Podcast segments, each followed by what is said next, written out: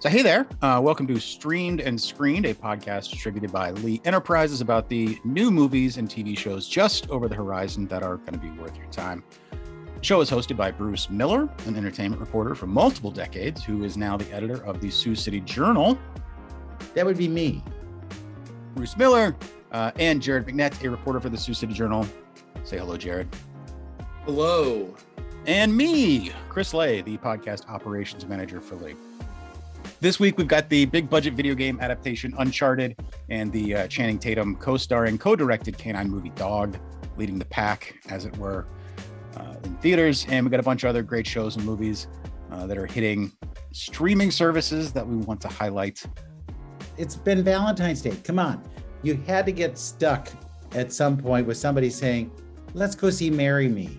You had to have that. You know you did.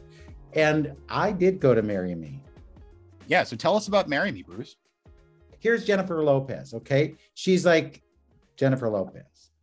And she's singing with her fiance, who is Sebastian or Bastian, as she likes to call him. And they're they've planned that this is going to be like a really viral event. They are going to get married on the stage of his concert, right? So it's all about the hits. It's all about the hits. That's all it is. So she gets up there, and just before she gets on stage to sing the big song, Marry Me, somebody shows her TMZ on their phone. And her Bastian has been a bastard about cheating on her. And she decides that she's not going to marry him. Instead, she's going to go with her whim and pick somebody out of the audience and marry them. Now, isn't this the typical Hollywood story? It's so relatable you know i just i mean this is like a, a low budget indie as far as i'm concerned. How many concerts have i been to when there's some mm, less than adorable person in the front row who has a sign that says marry me how many times have you seen that? Really? So here they're leaning into that. Somebody did see that there was that sign i guess. Cinema's all about holding a mirror up to society you know and that's and exactly is- it so it happened. Now, the film is really hokey in all those respects, but it gets one thing really, really right. And that's the way social media has changed the conversation for all of this stuff. Everything that Jennifer Lopez's character does has to be in front of a camera. She's they'll do something. She says, "Oh, well, that's going to be for my my video show. Oh, that's going to be for this." So she's constantly doing something. Everything is a plug for something, product endorsements, everything and you see that that really is what that life is all about. You don't i haven't seen that before in any other kind of movie so that is really right on. But then she picks owen wilson as the man that she's going to be married to in a minute. Come on. If you had a lineup of wilson brothers you wouldn't pick owen. So it's kind of you know yeah yeah yeah yeah yeah. There's a lot here that has to be siphoned out. I really wish that Jennifer Lopez had had uh, taken that story of the overselling of an artist and how much that dominates what they do. It's not how they pick their songs, it's what sells. What am I going to get money? What am I going to get hits out of? And there is just that little glimmer of that in that movie. And that alone I thought was fun to see. She also has a pretty decent soundtrack to this one. It's not as bad as you think. So it's half there as a movie, but the romance part, they, they even stole a scene from Pretty Woman. So come on. Would you recommend this? It's a two and a half star movie that's teetering on the edge of saying, yes, it's a good movie. The social media uh, contrived relationship stuff is, is maybe a, a, perfect transition into uh, a pick that I know Jared is excited about, and that is the the first of a Kanye West documentary trilogy that's starting on Netflix uh, this Friday and is going to be continuing uh, for the two weeks following that. So, you want to talk about genius? It could not be worse timing for this to be coming out. I think I think that's the the the top line uh, at this point, considering everything that's going on with uh, Kanye, which I would not think necessarily helps sell a documentary about him. Like, hey, want to watch a documentary about a guy who's going through a very horrifying uh, public split right now?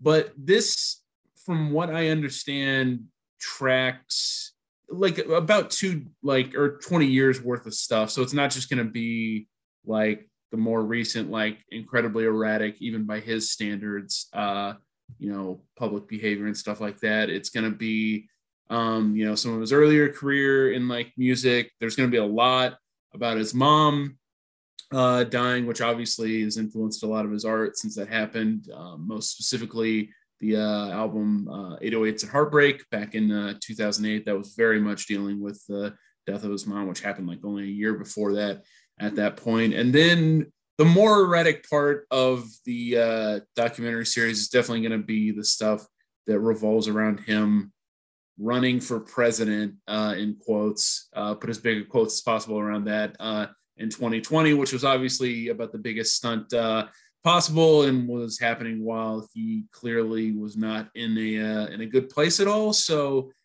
I am or have been in the past a really big uh, Kanye fan, and this documentary would have piqued my interest a lot more in years past. But like, given the past couple of years in particular with him, my appetite for something like this just isn't the same. And again, like the timing for this just couldn't be worse. I don't think. I've thought of him for the past few years, and it really is only the past few years that I think like the cracks really started to open up. I mean, the cracks were always there with him as, as an artist and as a public persona. Um, but uh, yeah, with him just being impossibly destabilized.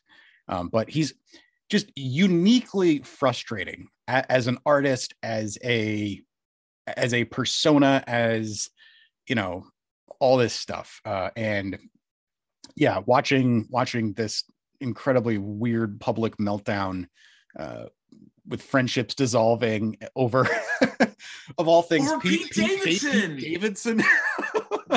like I, I'm I'm just uh, I don't know. I'm I've always been, you know, like the song uh, I miss the old Kanye straight from the go Kanye. Like that's always been like my vibe on that. And everything you know from like life of pablo before is like that's kind of like a demarcating line in, in, in my mind. So i'm i'm really intrigued to see what they got because they had a lot of access to him over the years before he even was really identified as this immense talent that would be kanye west i think it's time to cut kanye we're done with him isn't it you know, there's enough out there that we don't need to go through his angst as well as ours. And I, if we've learned anything from the last few years, enough, enough is enough.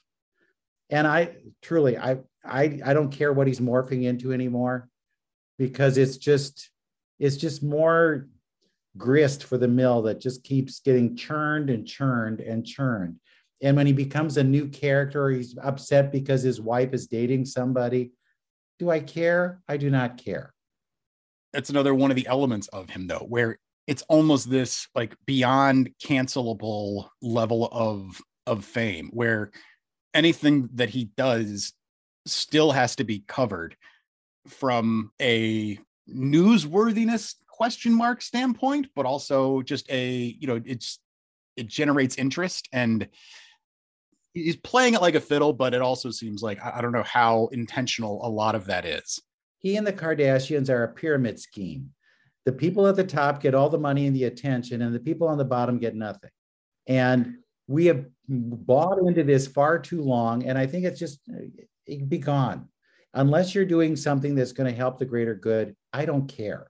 And you know, Pete Davidson, let him date Kim. I thought you got divorced. Isn't that the case? A problem with uh, all of this too, not to be a little bit cynical about it, is that like the like art and stuff that he's creating now too just is not as good as it used to be, like from a lot of people's perspective. And so there's even less to like fall back on and, and justify when like the thing they're supposedly known for isn't working either. And so then you can't even say, well, at least we're getting good music out of him. You know, there's all this other awful behavior, but at least he's still a great artist, that like crutch really isn't there either. So, and that's a genius spelled uh, J E E N Y U H S, and it's on Netflix, like we said. The first two thirds of it are going to be pretty pertinent to my interests, and I'm really intrigued to see the the video that they would have captured. Yeah, so I'm going to throw out in in theaters a movie that I did not expect to be excited about, but has genuinely piqued my interest, and that is a movie called Dog, which is uh, it's co-directed by Channing Tatum and uh, and Reid Carolin. Reid Carolin is uh, credited as the the writer for all of the Magic Mike movies. Dog follows uh, Channing Tatum's character as he he has to uh, transport a, a canine, a, military canine, to the the funeral of the dog's owner, and the dog is as traumatized as you know the military industrial complex uh, tends to leave a lot of people in general, and so it's kind of dealing with that. But I mean, Channing Tatum, I'll watch anything Chan- Channing Tatum's in. I, I, just like full like full stop. I, I really will. He's just great, even in something like this, which does not at all seem like it's got points going for it. Uh in, in, the you know the touchy feely animal movie is not my cup of tea generally. And uh military stuff is not really you know my, my vibe as a knee jerk uh, thing but i'm i'm on board. So there you go. Is dennis quaid in this? No no it does seem like a dennis quaid movie but uh yeah channing tatum and uh and, i mean kevin nash is in it who was also in the the magic mike movies He will be doing a double feature with pig so you can see dog in one screen and pig in the other. yeah. And then you can uh, catch up on Lamb in case you haven't seen that one either. And Lamb. Yeah. That's right. Bruce, the show that I actually really want to ask you about that I didn't, I hadn't heard anything about this show until earlier this week. And it's a show called Severance, which is coming out on Apple TV Plus. It's set in a one of those high corporate worlds where they kind of feel like they own you, where they they want to control everything you do and say and whatever. And they're able to separate the home time thoughts from the business time thoughts. And so that you dominate everything, that it's just the work is what matters most. So you're kind of giving up this part of life. Adam Scott, remember him from Parks and Rec? He's the guy that they kind of call in. Um, Patricia Arquette plays kind of the evil HR-ish kind of person who says, I will need your phone. I will need, you know, she's just very matter of fact. And it's scary in a lot of ways because it seems like that's what we're all headed to. But it also is kind of telling because you realize that, hey, I don't want that. So it's a it's a fascinating look at the world of corporate control and how it plays out. It's to its extremes. I, I enjoyed it. I liked it it's directed and I think produced by uh, the, the, production company as well uh, that Ben Stiller does, right? Ben Stiller, and yeah, and he's used a lot of the people that he did with that. Remember, he did that t- Escape from Dannemora. Yes, he's using a lot of people from that. Among them, uh, Patricia Arquette. He liked working with her, and he said it's kind of fun to do, and and this gives him a chance to dabble in some of those things that he tried before, but it didn't really work.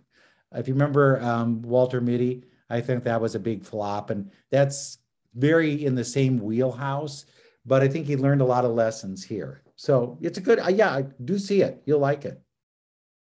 Jared, I know there's there's at least one other movie that you were excited to talk about. Another another Netflix deal. To quote uh, an older uh, film in this franchise, uh, "The Saw is Family." Uh, there's a new uh, Texas Chainsaw Massacre movie that's coming out that um, is basically a direct sequel to the original one from uh, 1974 that uh, Tobe Hooper did, which for my money is still probably the greatest horror film ever made. Either that, Halloween, or The Shining are my three picks. Um, and it's a direct sequel to the original, set close to 50 years later. Again in uh, in Texas, and this time around, uh, Leatherface, the the main uh, guy who does all the carving people up with the chainsaw. Basically, is going after like TikTok era type uh, teenagers and stuff, which will be a really uh, weird dynamic to watch play out. The trailer didn't necessarily inspire the most faith uh, in me, although some of the people that are working on it are also responsible for Don't Breathe, which actually was a really, really good uh, horror film. The second one was pretty shaky, but um, yeah, I don't know how to feel about this one because Texas Chainsaw Massacre has had one of the more like mixed histories since the original because Tobe Hooper only did like the first two. There have been several pre- prequels since the 2000s and sequels and starts over and everything again. So I'm definitely going to watch it because I'm just interested to see and what they do with it, but I'm not sure how good this one's going to be.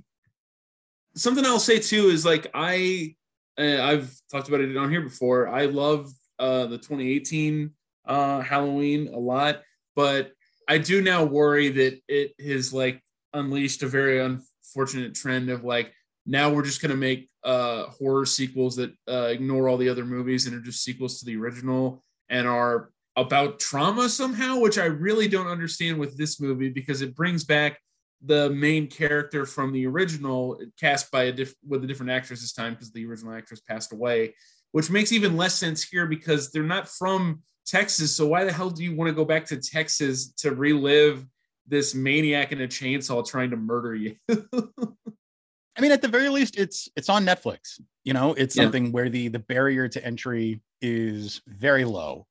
So it's not like anyone can, if they're bummed out about it, they can complain.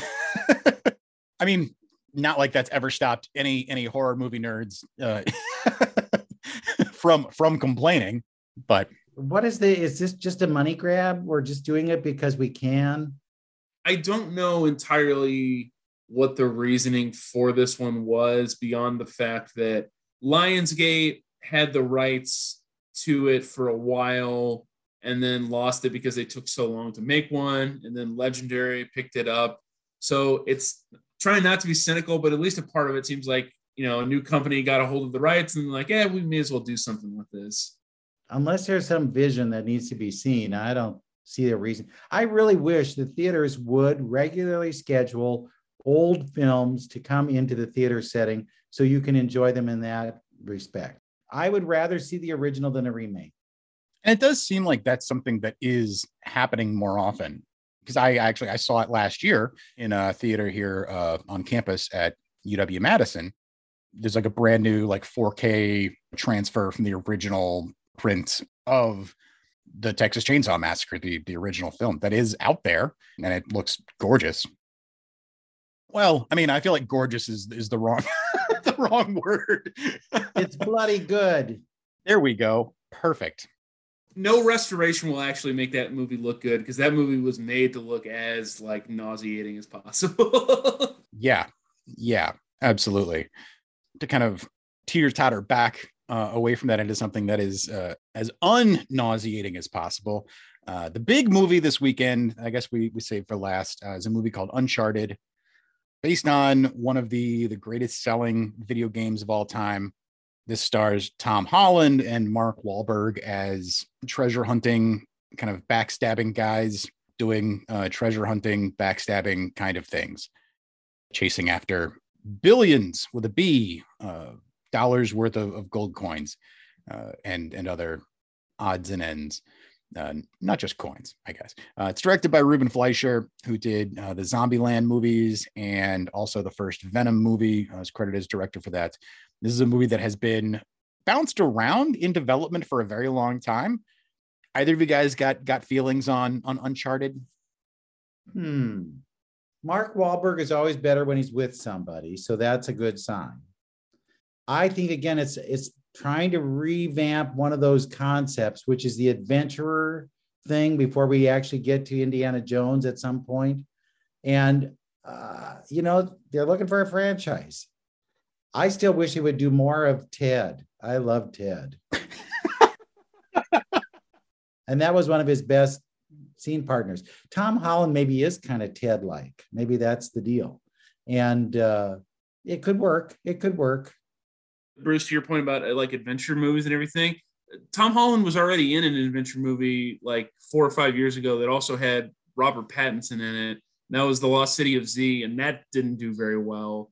So it maybe feels a little bit like the adventure drama is very much a, a subgenre of the past that doesn't have a lot of life left in it.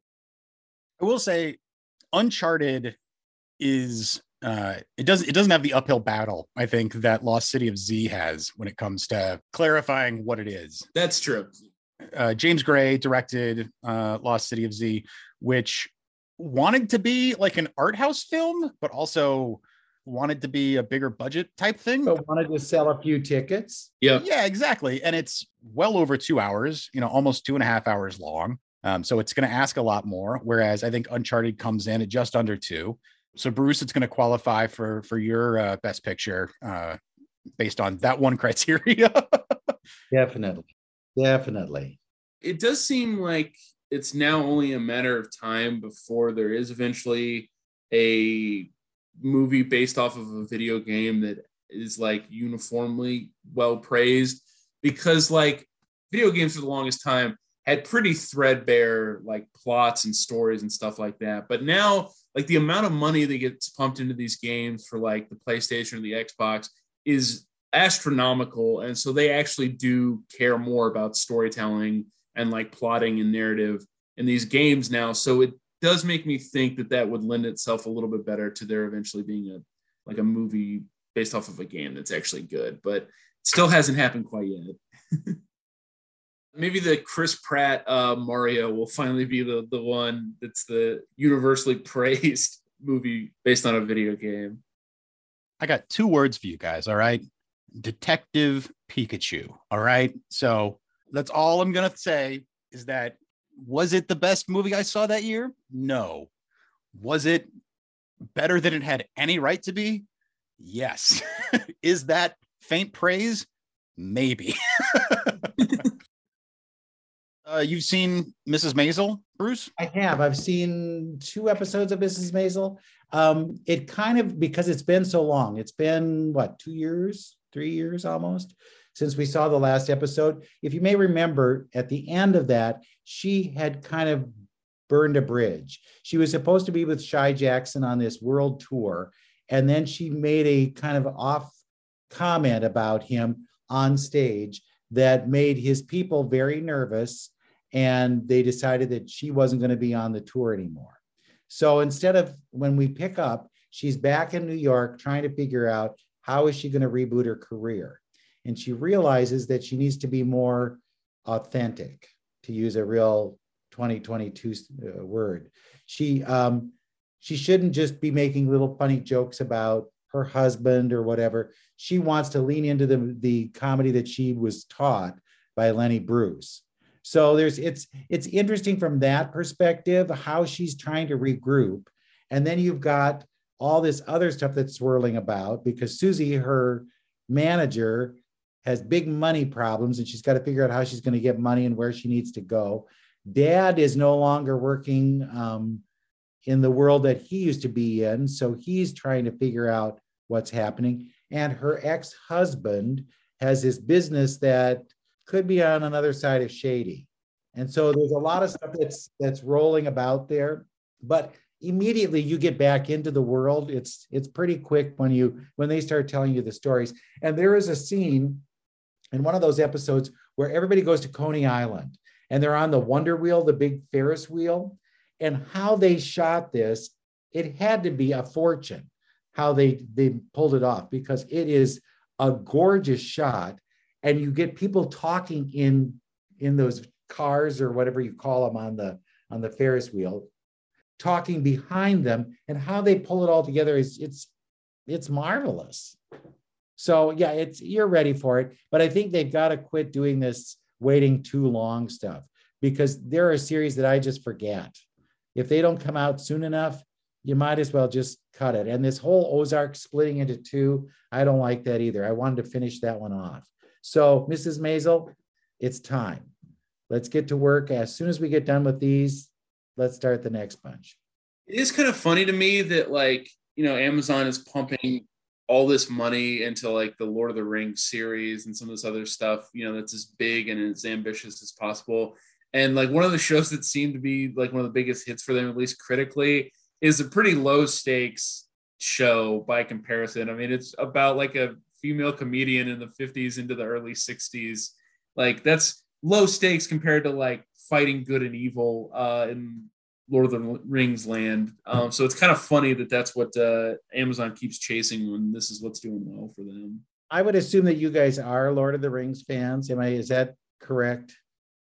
The original films were fantastic. Uh, I think the the Hobbit trilogy was a colossal misstep, uh, mainly just because it got bloated out. It could have been a really great, you know, three hour film um, as opposed to six hour, you know, like spread out.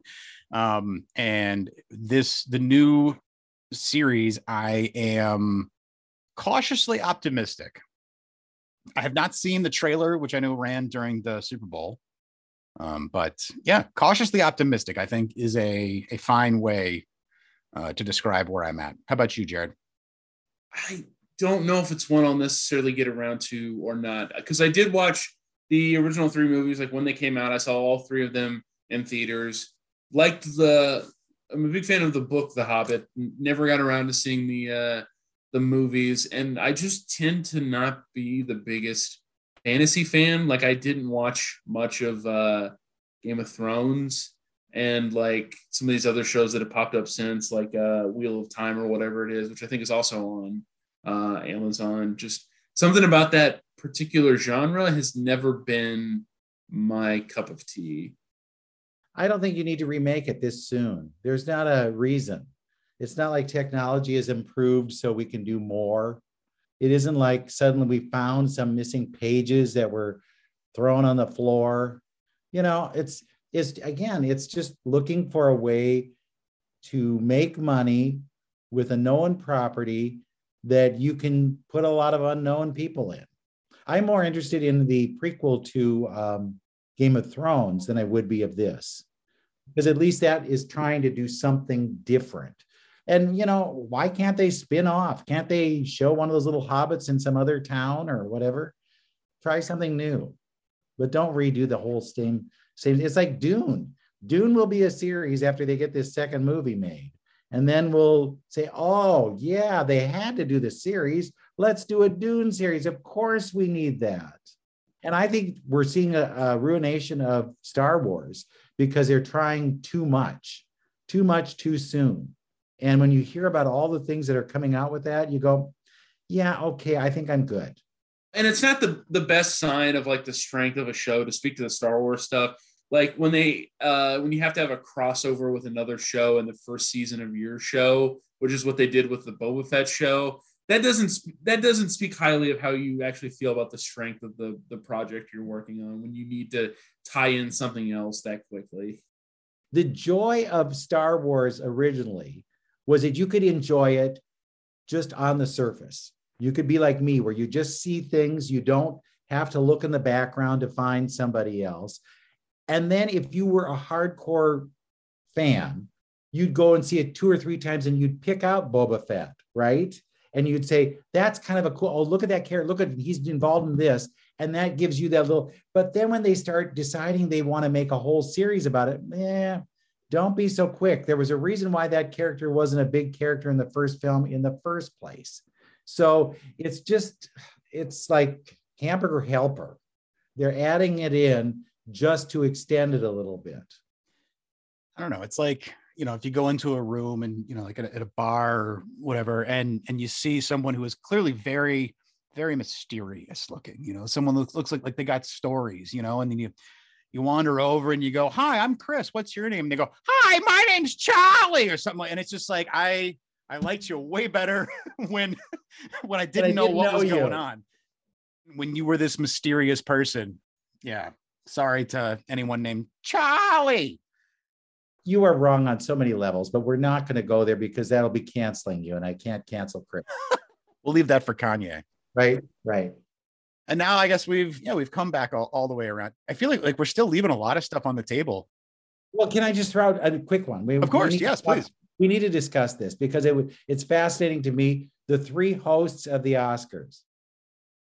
I find that very curious that they picked those people because really what is their ties are tenuous at best to the movie industry, except for Regina Hall. I think she has you know, better ties than the other two. But come on, Amy Schumer's movies were ones that were just built around her. So is that really something? And Wanda Sykes is, in my mind, better known as TV. And I don't, if I were going to pick three women, I thought they would have picked Maya Rudolph, Tina Fey, and Amy Poehler. That would have been, you know, we've seen it work. It works. With this, I don't know what these three have in common. I'm right there with you. It's a little bit of a head scratcher. I mean, the I mean, the one thing I will say is that I mean, Amy Schumer and Wanda Sykes both have, uh, and I I can't speak to Regina Hall as a as a comedian, um, but you know, Amy Schumer and Wanda Sykes both have great taste in jokes. I guess. I mean, maybe that's going a little bit far given some of Amy Schumer's early stuff, but you know what I mean. It does feel a little bit too like these decisions are getting made like at the last minute almost, like with who they're having host, especially in the last couple years. You know, when they had the hostless one, and then you know they had to find a replacement for for Kevin Hart, and then you know this announcement like happens with what a little bit a month before the the telecast is going to be. It, it, like well, they had they had a call out over the weekend apparently that they asked uh, Jon Hamm if he wanted to be one of them, and he said no.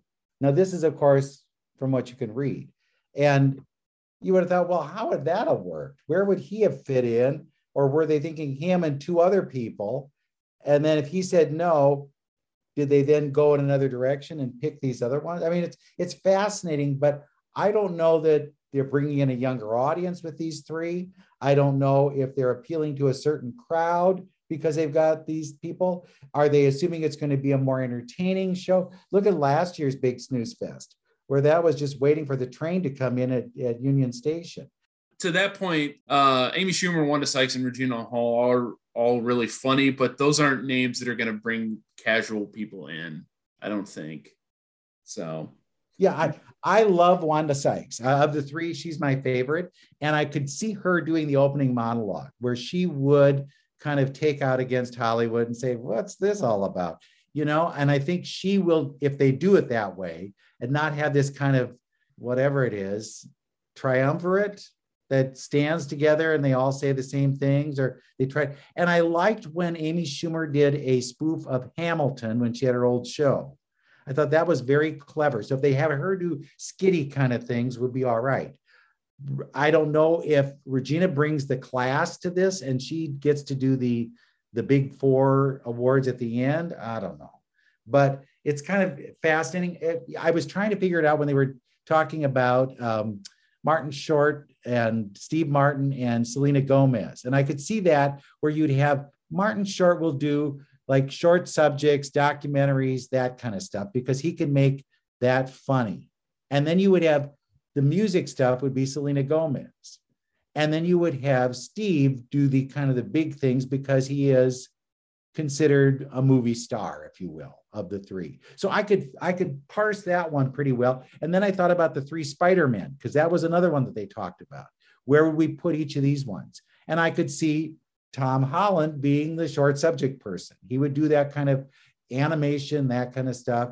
And then you would have Andrew Garfield be the kind of the heavy actor kind of type one because he's up this year. And then you would have um, Tobey Maguire do the middle stuff. Yeah, it. Uh, I mean, the last time around that they had uh, multiple hosts, obviously that didn't work out so well because that was James Franco and Anne Hathaway, which was one of the most unmitigated disasters in terms of hosting. Um, if you can some, uh, if you can find a place that will uh, take a bet on whether uh, Amy Schumer, Wanda Sykes, and Regina Hall will reenact the uh, the three witches from uh, the tragedy of Macbeth, you should definitely bet on that because that feels like a good chance of that happening.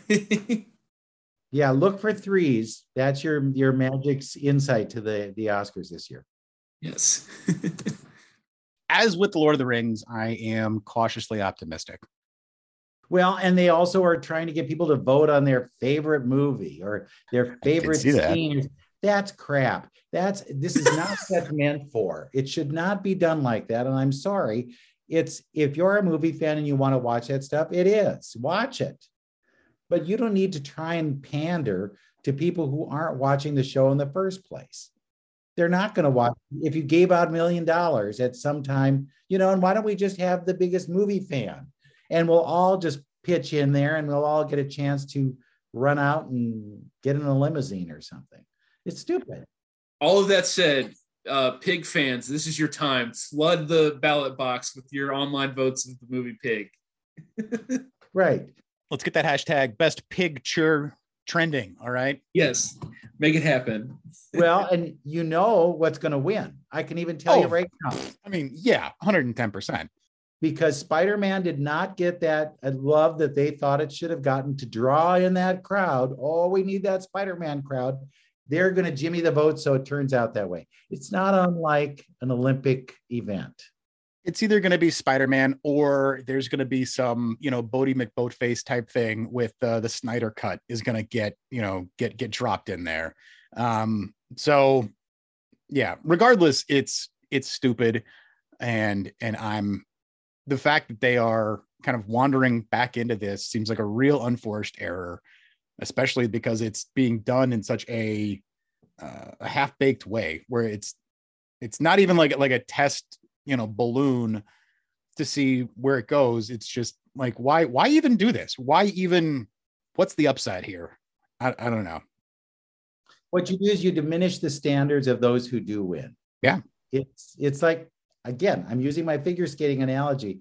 If you're saying that we don't do doping and then you let a figure skater in who was found to have been in possession of some bad substance and you let that figure skater skate, haven't you just ruined the rules for the rest of them? And it's the same way with this. If we're going to have a populist Oscars, which is called the People's Choice Awards, then what's the point? Anybody can win an Oscar then. And I sometimes like the idea that we have films that were ignored so that we can talk about them years later. Just like um, you know, we could maybe be talking about uh Blackhat the the Michael Mann movie, which is coming out on Netflix. How's that for a transition? Um, yeah, the Michael Mann movie uh, from about 10 years ago, I guess, uh, that is coming out on Netflix. Yeah. A, uh, um, a, a film I watched uh, with my dad. And at one point during the movie, he asked me if I knew what was going on. And I told him no. And he said he also did not know what was going on. but did you turn the movie off? No, no. Exactly. So, yeah. exactly. Yeah, it is the um yeah, I this is one that I'm I've predicted in uh, in threads with you guys that it, it's going to show up in Netflix's top 10 pretty quick, I think. It is actually a very Netflix original type action movie. Yeah, but don't you hate it when Netflix says because you liked this film, you're going to like this one? Not necessarily. Yeah, I'm I'm still skeptical of their algorithm a lot of the time. They're profiling in ways that I don't appreciate. Right. and when it comes to my movies, do not try and get a beat on what I'm watching. Sometimes I have to watch. I it isn't choice. I was gonna say the issues that, that come up with that is, you know, if I watch something uh, to prep for for this podcast, that totally throws the the algorithm out of whack. There is uh a movie on Netflix that came out in 2018 called The Night Comes for Us. Uh, this like Indonesian uh, martial arts movie that is fantastic. And it, it's not a sequel or anything, but there's a movie that's coming out this weekend called Fistful of Vengeance, which uh, stars the uh, the same person uh, in that, and that is uh, Iko Uwais, the main guy from the Raid and the Raid Two. And uh, Fistful of Vengeance is going to be more of that which is uh, fine by me. Big, big stunts and fighting and cleavers going into people's heads. That's yeah, I'm right there for it. So, fistful of vengeance. And then if you if you like that, go back and watch The Night Comes for Us in 2018, also starring uh, the same dude, and um, let that twist your your Netflix algorithm in in a good way. What else we got? What are we leaving on the table? Anything? Space Force has a new season coming out, which I, I don't know who asked for that, but there you go. It was the Orville. So if you're looking for that, the Orville is coming out again. Oh, the Orville's coming out again? Goodness. Too many shows. Too many shows. Too many shows, too little time. Any parting parting shots here? Well, that's a that's a no. That's a the week where we leave nothing. There's, yeah. there's nothing left unturned. This is a very flimmy episode. A lot of throat clearing today. Yes, yeah, uh, definitely bounced all over, but it was a, is a big, big week of of stuff that's coming out. Um, but yeah, uh, Jared, I don't know if you wanna you wanna take us out.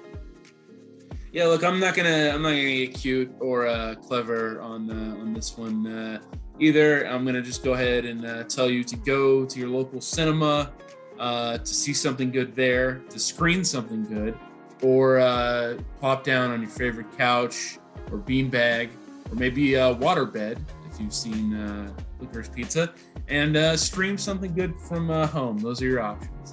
So we're going to be back next week with uh, with more movies and TV shows uh, that are worth catching. Uh, maybe maybe we'll have an interview for you. You can check the show notes to where you can stream the stuff that we talked about, find ways to talk to us on the internet, find older episodes, subscribe to the show, review the show, talk it up, Smash that subscribe button. smash that subscribe button, push your thumb directly through your phone. Uh, the show is produced by myself, Bruce, and Jared. I'm the one who records and edits it. We hope you enjoyed the show and are taking very good care of yourself out there. As always, see something good.